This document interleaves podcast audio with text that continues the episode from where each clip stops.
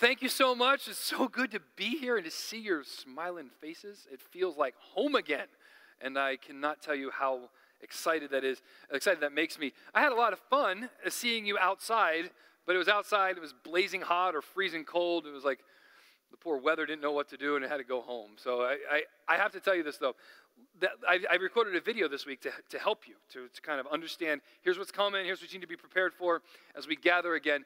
And as I sat down to do that video, I sat right here. No lie, a wasp came and landed. Like, they weren't satisfied to scare me out there. They came into my turf, right? So I'm sitting here having a video, and this wasp comes and lands in my hair and like flitters around. And I did one of those like those things, and so that didn't make the outtakes of the video.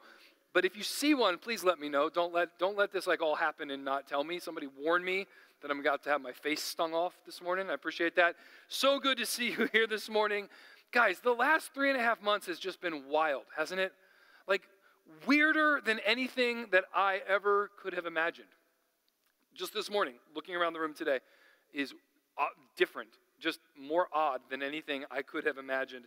In March, when we decided to close off our live gatherings, I never imagined that we would be 3.5 months before we could get together again in the service, like in the building.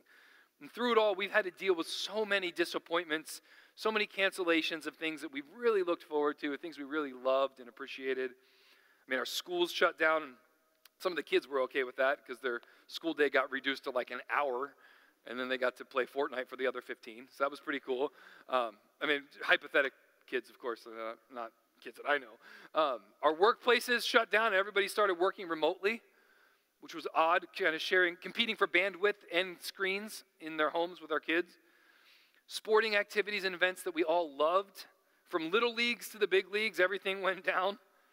Our fitness clubs and our gyms. The one that hurt me the most, they shut my coffee shop down. Like, they didn't even consult with me first before they did it. I feel like Uncommon Grounds should have said, Matt, listen, we're going to shut this down. We know you come here like 6 times a day.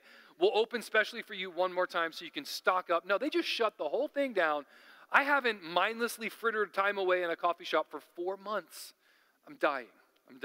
So they went down. Churches kind of went down, but not really. Like, You might be able to like hinder the gathering, this kind of assembly, but you can't really shut a church down because the church really isn't a building. The church is a people, right? And the gates of hell can't prevail against it. That's what Jesus said. And certainly if the gates of hell can't prevail against it, then an executive order can't prevail against it either. So you can't really shut a church down. You might be able to close off the gatherings. Thankfully, our office stayed open even in limited time, and our church continued to do what our church does. We taught the word to people. We encouraged people to connect in groups. We were able to minister to people. We gave sacrificially above and beyond. We were able to still be the church, and our church is actually strong, growing, healthy in the midst of all this crazy. And as we've navigated all that change, it became clear to us that was most important, what is most essential in our lives, and it also became clear to us what wasn't. Things that we had made a priority that didn't need to be a priority. We had to learn the truth of that old adage that necessity is indeed the mother of invention, which simply means that when we're forced, because we don't have any resources, when we're forced to make an effort, we have to get real creative to fix problems. And we did. We found creative ways to get together, creative ways to serve each other. Churches began to meet virtually through video messaging. We all got pretty good at Zoom meetings and birthday parades and worship in our jammies. Like we made it work as best we could. And even now, as we re-engage, I mean, look around, we're still dealing with differences. We're still dealing with some restrictions. We can't have VBS this summer. Our youth group's still not meeting yet in person. We're still trying to navigate through some of this. But I want to remind us again, and what I want to talk about today and over the next couple weeks is that even though we're changing and seeing differences in the way that we're meeting together, that the essential things of the church are still just that, essential. And they haven't changed. And they can't be stopped. And they can't be held back because God is doing a work that the works of this world can't touch. And so we're going to take a break from the Gospel of Mark for 3 weeks, and we're going to do a quick series, and we're just going to call it Essential. We're talking about the essential nature of the church, the essential membership of the church, the essential mission of the church, and hopefully encourage ourselves with the fact that even though there are some restrictions on how we're gathering together in groups, there's nothing that can restrict the movement of God through the people of God into the communities that we live in. Nothing at all.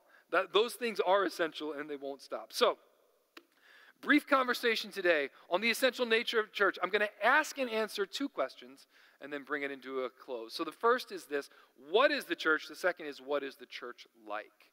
Okay? The first question, what is the church?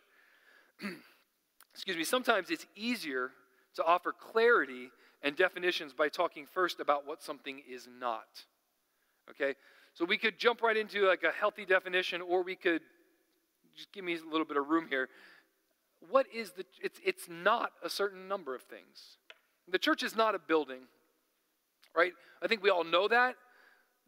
The church isn't just this campus, even though I'm guilty of that terminology. I mean, I spend a few nights a week here doing meetings or counseling, things like that. And so often I'll finish up dinner at home and I'll grab my bag and I'll head out the door, and the kids will say, "Where are you going?" And I'll say, "Well, I'm going to church." Meaning that I'm going to the building. I'm going to the office that I spend my time in.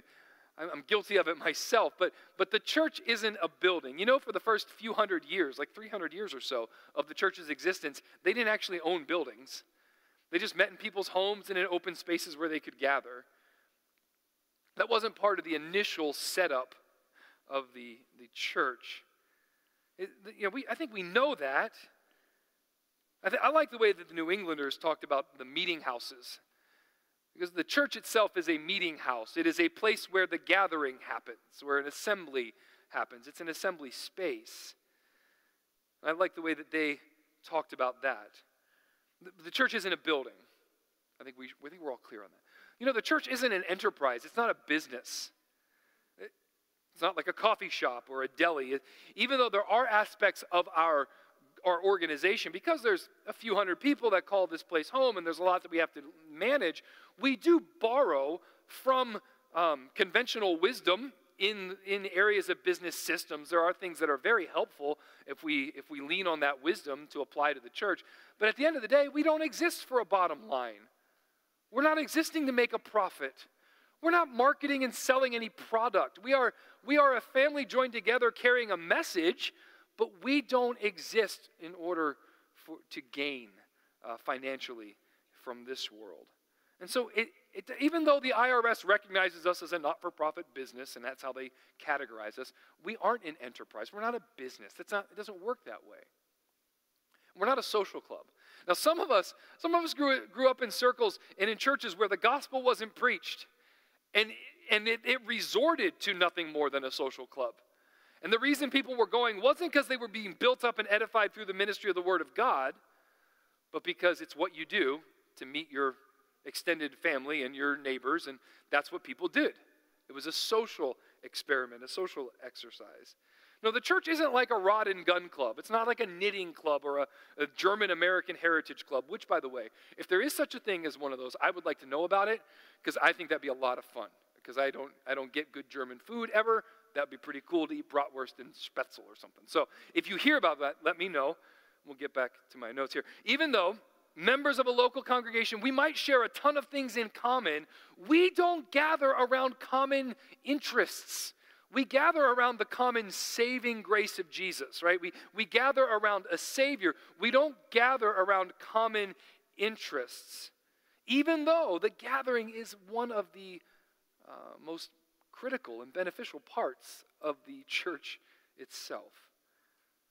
All right, so it's not a building, and it's not a corporate, it's not a business, and it's not a social club. Then what is it? The church is the people, right? It's the people of God who, through faith in Jesus, have been welcomed into God's family. You know, the word that the New Testament uses for church is a word, ekklesia, and it was a very popular Greek word outside of church use, and it simply meant an assembly, a gathering, a congregation of sorts, a group of people meeting together. And they could meet for all different kinds of purposes, but the word itself is the gathering of the people. Wayne Grudem offers this definition. The church is all true believers for all time.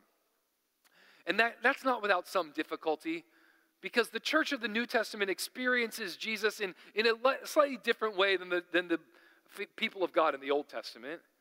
I mean, in the New Testament, we receive the Spirit, we're baptized in the Spirit, we're sealed in the Spirit. And in the Old Testament, the Spirit came upon the believers to empower them. It was different. In the New Testament era of the church, we look back and we see the clarifying ministry of Jesus as he fulfilled the law and the prophets and demonstrated this kingdom life on earth. And in the Old Testament, they had to look forward in hopes that someday that would come. And so there is a little differences, but at the same time, those of us who are walking with Jesus today through faith, we are told in Hebrews 12 to look at that great cloud of witnesses full of Old Testament saints who, just like us, believed God and had it counted to them as righteousness. So the church is huge. It spans generations. It goes back centuries, millennia.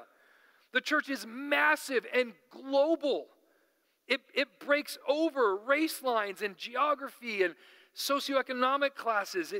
The church is, in that sense, all people who are true believers in Jesus, who have trusted Christ. Those people are all united together, and theologians call that the invisible church.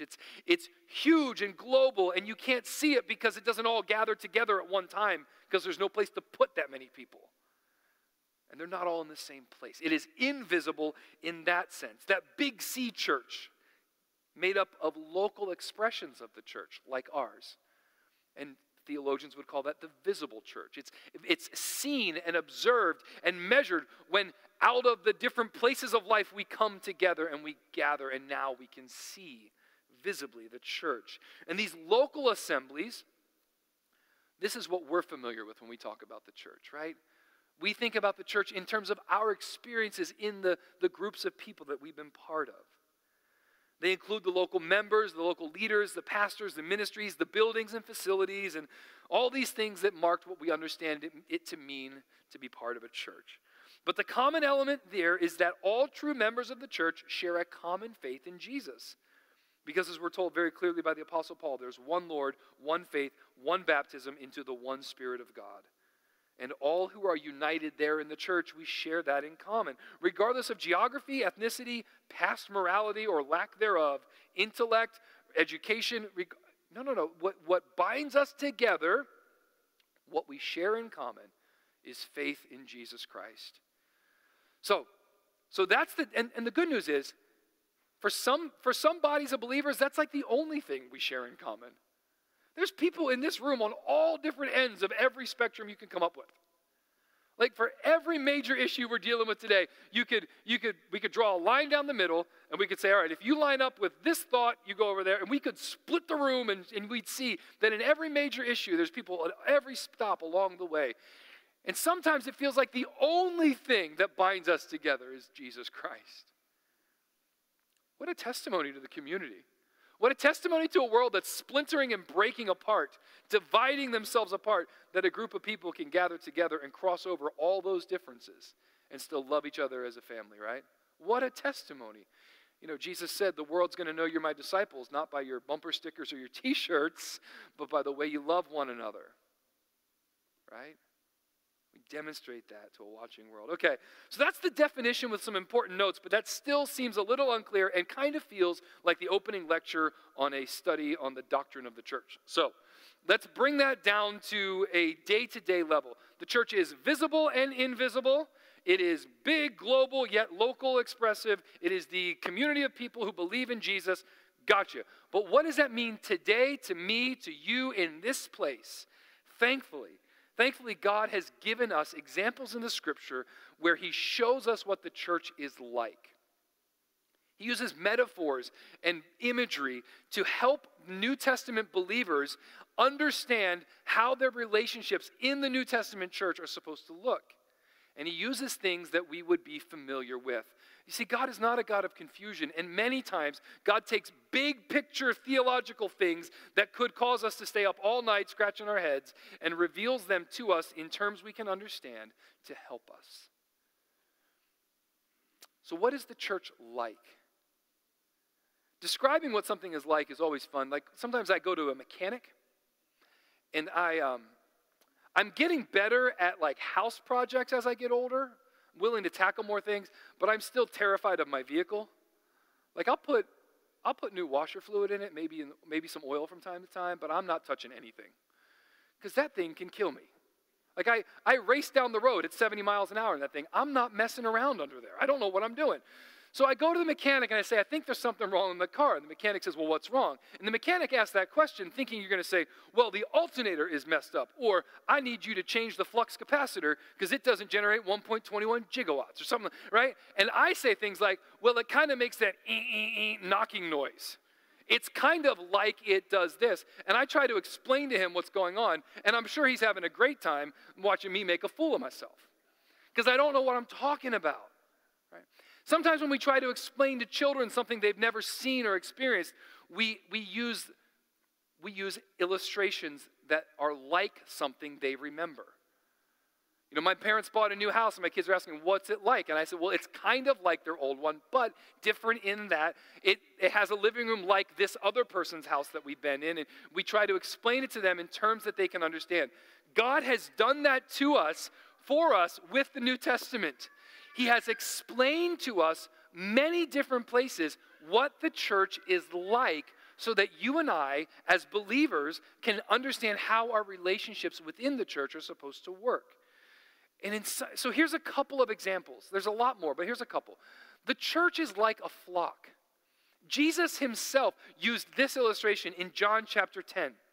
I don't know if you remember it or not, but he talks about how there is a thief, a robber, coming to destroy the flock of God's sheep.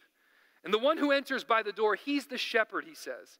And to him, to the shepherd, the gatekeeper will open because he's the rightful shepherd. He's allowed to come in and move among his sheep. And he says that the sheep hear his voice, and he calls his own sheep by name, and he leads them. He is the shepherd. He actually says, I am the good shepherd. The good shepherd lays down his life for the sheep in John chapter 10, verse 11.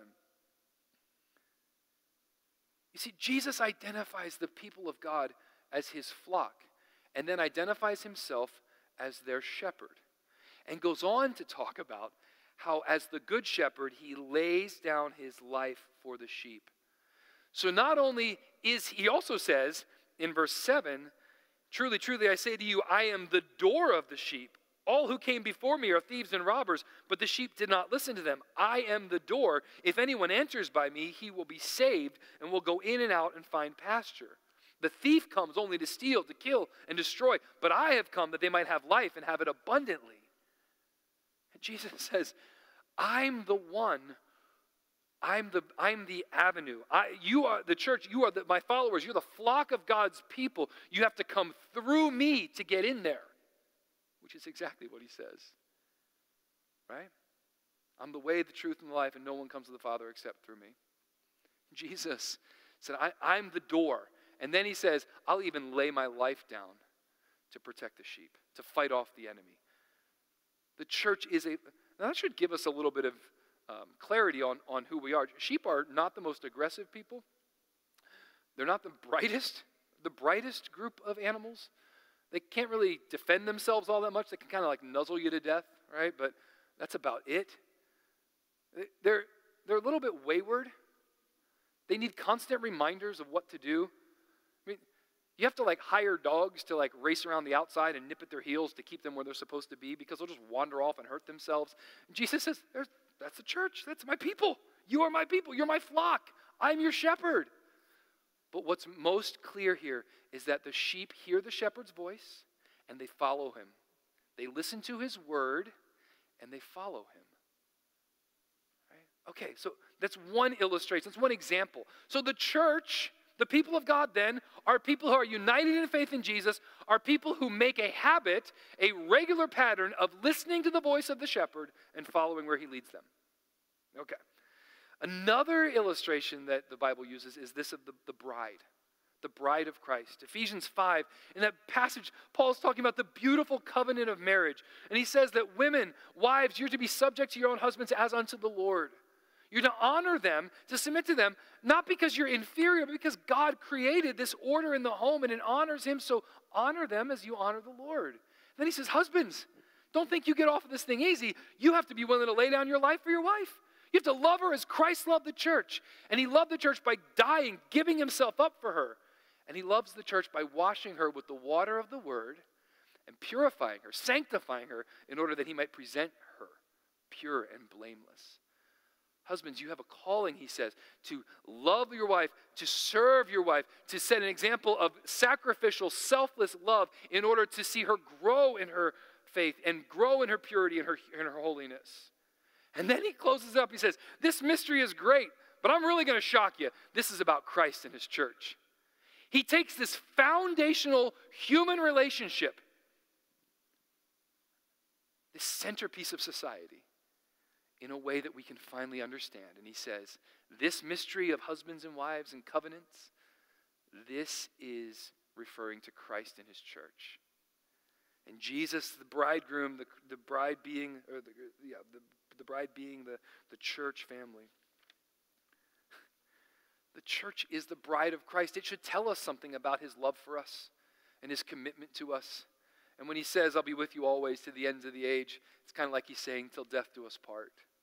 He's telling us something about his enduring faithfulness in our lives. He's telling us something about his ministry in our lives, that he will continue to provide, to protect, to lead, and to love sacrificially. The church is also the body of Christ. And this is going to occupy my time next week, so I'm not going to read a ton of it this morning, but 1 Corinthians 12 through 27 is where we're going to be next week. That passage describes the church in terms of the many parts that work together. That each person who is part of the body of Christ, each member of the church, each true believer in Jesus, has been given a spiritual gift, or more than one spiritual gift. And the purpose of those gifts is that we would use them to serve the body so it's built up in love. And that when we're all using our gifts, when we're giving of ourselves, serving the body is growing and it's healthy and it's strong. Just like the human body has all these different parts that work together, and no one part of them is primary over all the others. And no one part is independent of all the others, but they are interdependent and all work together. So it should tell us a little something about the value that we bring. It should tell us a little something we'll talk about next week about not comparing ourselves to one another, not being upset because somebody has a different gift or different role or different part to play than I do, but just to be content in the part that God called me to play. Sometimes I feel like an appendix. Now, some of you have an appendix, and you're thankful for it, and some of you don't, and you wonder what it does. I feel the same way sometimes. Like, I look out, I see some of my friends, I'm like, at the end of their work week, they have a house that they built, they have the system that they designed, and sometimes I wonder, wow, it would be nice, it'd be nice to have a different role from time to time. No, just play your part.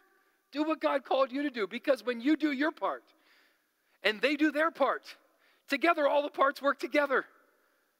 And it's a beautiful depiction of the fullness of Jesus in a congregation. We'll talk more about that next week. But the body of Christ is one way. And it's supposed to show us a lot about the interdependence of the individual members of the congregation. And supposed to show us a lot about the gifts that God has given. That they are to be surrendered and used for the good of the body.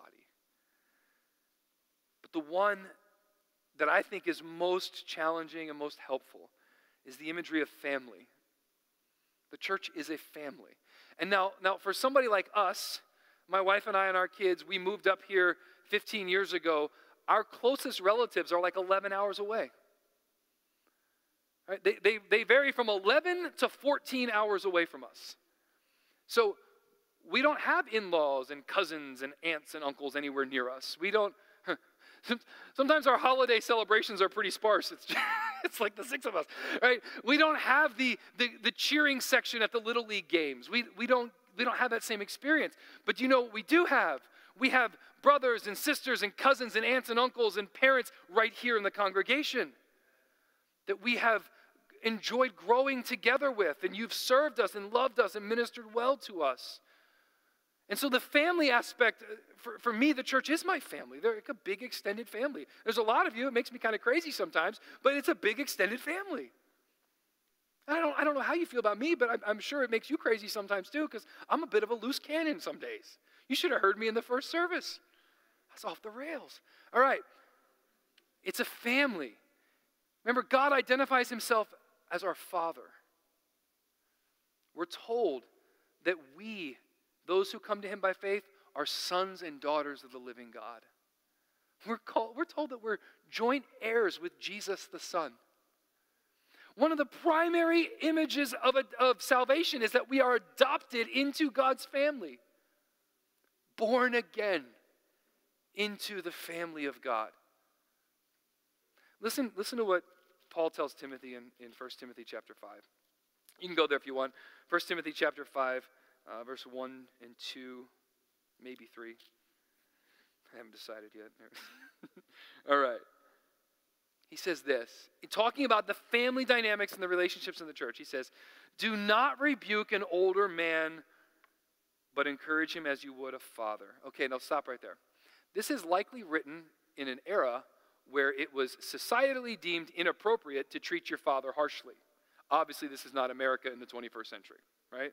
But that should be a wake-up call to those of us in America in the 21st century, that what honors the Lord is to not speak harshly to older men, because it's expected here that we would be treating our fathers with honor and respect, right? We all get that.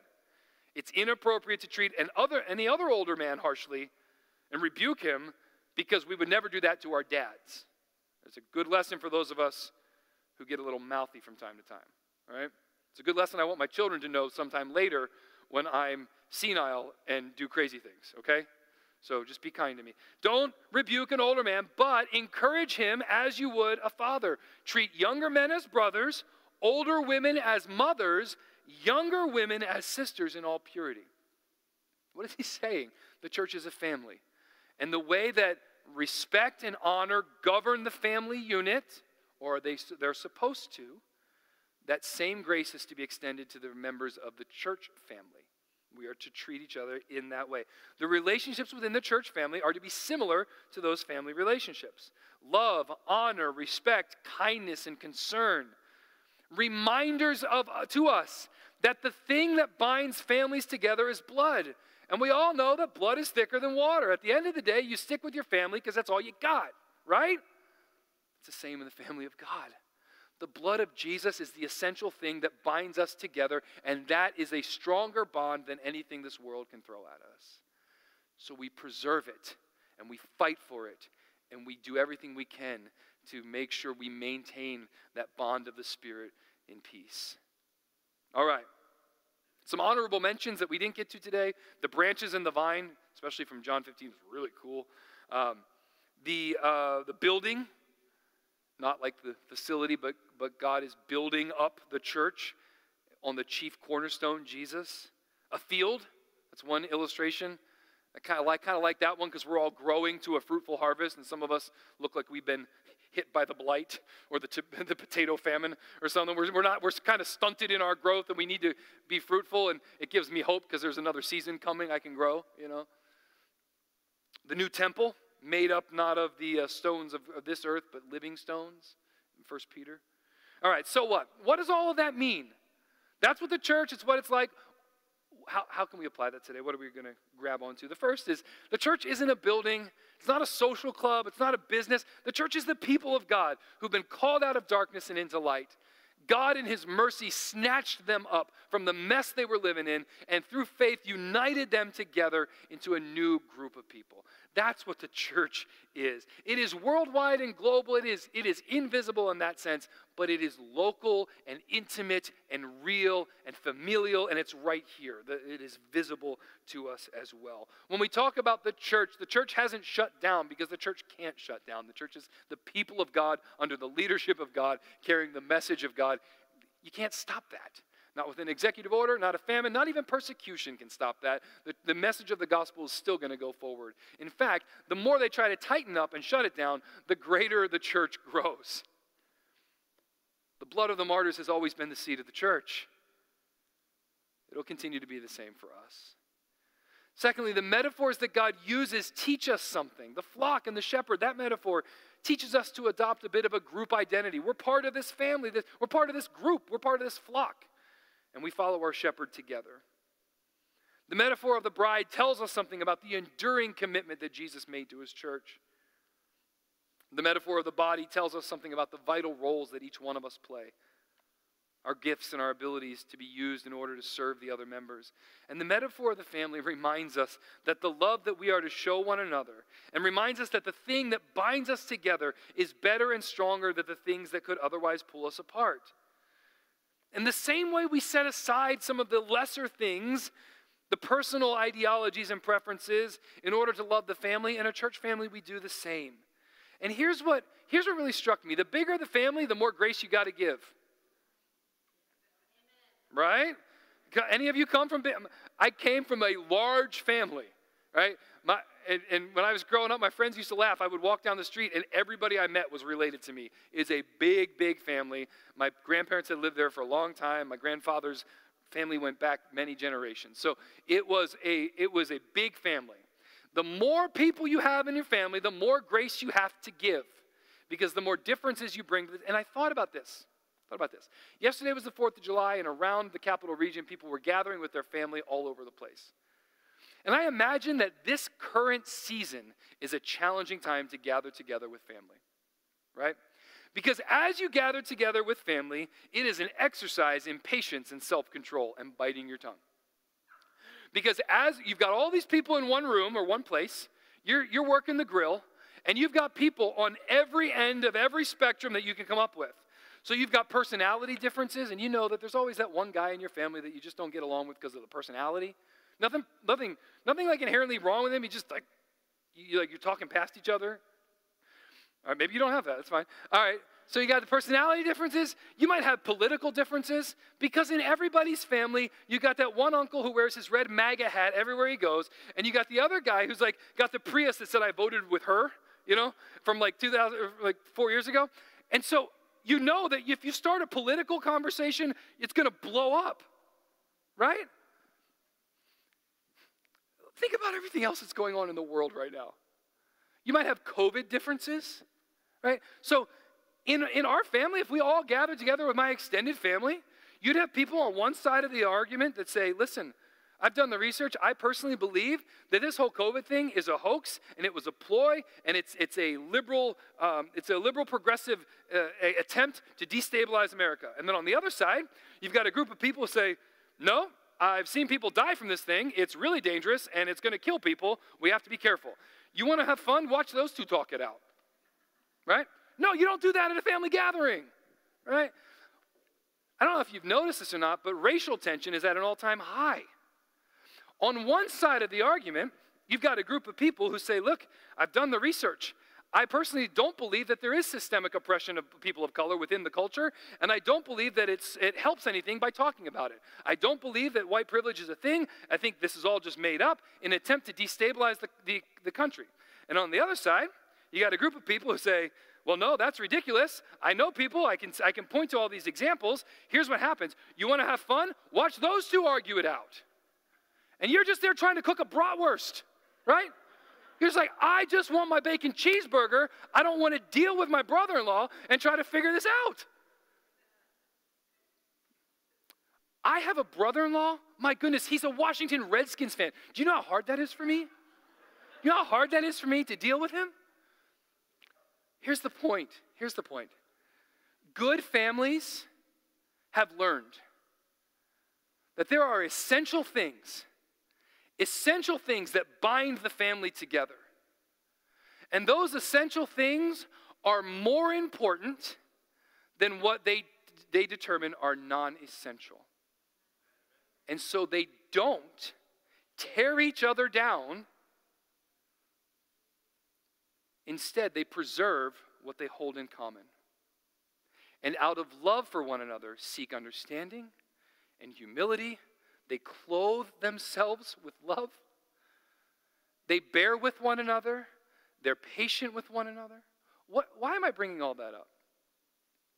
Because in the church family, and sometimes I talk about the church in big picture terms. I don't know. In this church family, I'm talking about in this church family right here, us, right? In our church family, I just messed up the live stream, I'm sorry. In our church family, sorry. There used to be lines up here that like, told me where I could go. In our church family, there are people on all different sides of those spectrums. And we very easily could just do nothing but spit division in our church. Or we can come together and we can say that the thing that binds us together is so sacred to us, so important to us, so essential to who we are as people of God, that we will let that define us and seek to love one another in the name of Jesus. And I would offer, as I've had to learn myself the hard way, that extends not only to our verbal interactions, but our virtual interactions as well. Think through clearly what you're saying and typing to people that you love in Jesus. When we get to heaven, I don't mean to bust your bubble, but there's not going to be a blue line and a red line that you do in waiting to get in. There's not like a libertarian section and a Democrat section and a Republican section. You know that, right? We do know that. The real enemy isn't people who think politically different than you. The real enemy isn't people who have a different sexual identity. No. The real enemy isn't people who have different views on COVID and politics and race. The real enemy is the enemy, Satan, who's seeking to destroy, kill, devour. He's the real enemy. The real shepherd is Jesus, who laid his life down to protect us from him. People are not the enemy. No. Wait, what would happen? Guys, I have to tell you this. The church has to lead the way. We are the only organization where diversity isn't mandated. They're not checking up, right? Diversity is the beauty of the gospel, because people who otherwise shouldn't be lumped together are treating each other like they love each other, like brothers and sisters, moms and dads, caring for each other, meeting needs, biting our tongues, and serving each other, listening and hearing and bearing each other's burdens. And when a divided world sees that, that is a testimony that the gospel is at work. That is, if you remember, how the world knows we are Jesus' disciples, by the way we love one another. All right. I say all that to say this. As we are resuming whatever normal looks like for us, and apparently it looks like this for a while. That's cool. It's weird, but it's all right. We'll make it work. As we are resuming, there's a whole lot that we're not doing right now. But can we please just remember that the most important things that we share in common have not been hindered by this? Not persecution, not an executive order, not a pandemic. The unity that we share through faith in the Lord Jesus Christ has not been hindered in any way. And in fact, if we understand that trials produce faith and perseverance, I would argue just the opposite. I would argue that what the enemy has intended for evil to split, divide, and break the church, God is using to bind up, to heal, and strengthen the church. And I've seen it here in this church, and I want to see more of it. So even though things are a little different, the most important things are still the same. And let's be a people who major on the important things. Not people who get lost in the weeds. People who are willing to submit their preferences to one another. People are willing to hear each other, to listen, to bear each other's burdens, to support each other. Let's let the blood of Christ really be the banner over us and not any other marker. Let's pray. Father, thank you for your word, for its power, the way it ministers to us and soothes us, the way it confronts us and challenges us and pierces us and then binds us up again. Lord, we pray for your wisdom. Lord, as a pastor, I've never needed it more than I do in this season. Our elders have never needed it more than we do right now. God, just give us understanding and wisdom. And in the midst of all of this, Jesus, strengthen your church. Build us up. Remind us again today that we're not a building, we're not an enterprise, not a social club. We are your people, purchased by your blood, united through faith in your death for us. And God, you've mobilized us to carry this message to the community. Remind us that none of that has changed. In the midst of everything else that has changed, that has not. And so God, strengthen us around those essential pieces, and may we be fruitful for you, content in you, peaceful in you. May we guard this unity of the Spirit. May we give ourselves to protecting that bond of peace, because it's a message to the watching world of the glory of the gospel. It's in Jesus' name we pray. Amen. At this point, we're going to have to say goodbye to those joining on the live stream, so thank you for joining in again today. As always, stay aware of our social media accounts and make sure that you're checking in. We'll be posting any updates about service times and announcements, things like that there. Hope to see you next week, 9 and 11, here for live services. At this point, we're going to turn it over to Matt and the worship team. Thanks.